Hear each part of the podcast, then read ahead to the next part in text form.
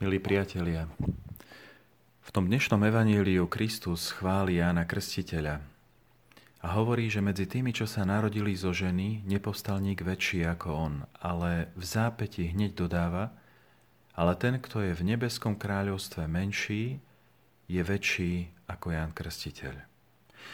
Kristus teda chváli Jana Krstiteľa, ktorý je vo vezení, ale hneď využíva príležitosť, aby poukázal na vyšší cieľ – než je len veľkosť človeka v očiach ľudí. Na ten cieľ, ktorý prekračuje obzor, horizont tohto života.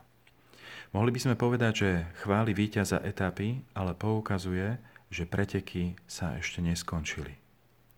No a tento prístup u Krista nie je výnimočný. Mohli by sme dokonca povedať, že je to bežný Kristov pohľad na veci tohto sveta. Aby všetko, čo vidí, čo zažíva, aby poukázal na nebeského Otca, na veci, ktoré sú vyššieho poriadku. Spomente si na to, keď ženy chvália Kristovu matku, kedy hovoria, že blahoslavený život, prsia, ktoré ťa živili. A Ježiš vtedy povie, áno, ale tí, ktorí sa krmia Božím slovom, sú ešte šťastnejší.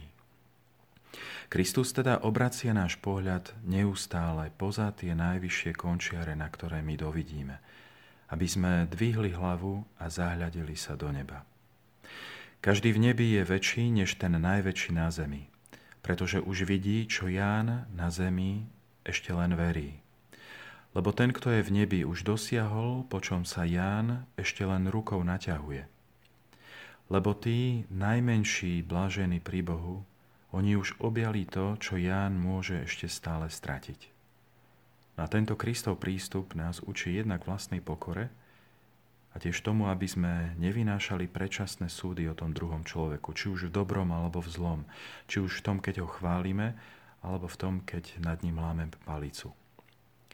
Keď nás teda Kristus zjednocuje každý deň sám so sebou, prosme ho, nech nás naučí aj tomu, aby všetko, čo my sami prežívame, slúžilo k tomu, aby sme dokázali zodvihnúť hlavu a zahľadieť sa na nášho nebeského Otca.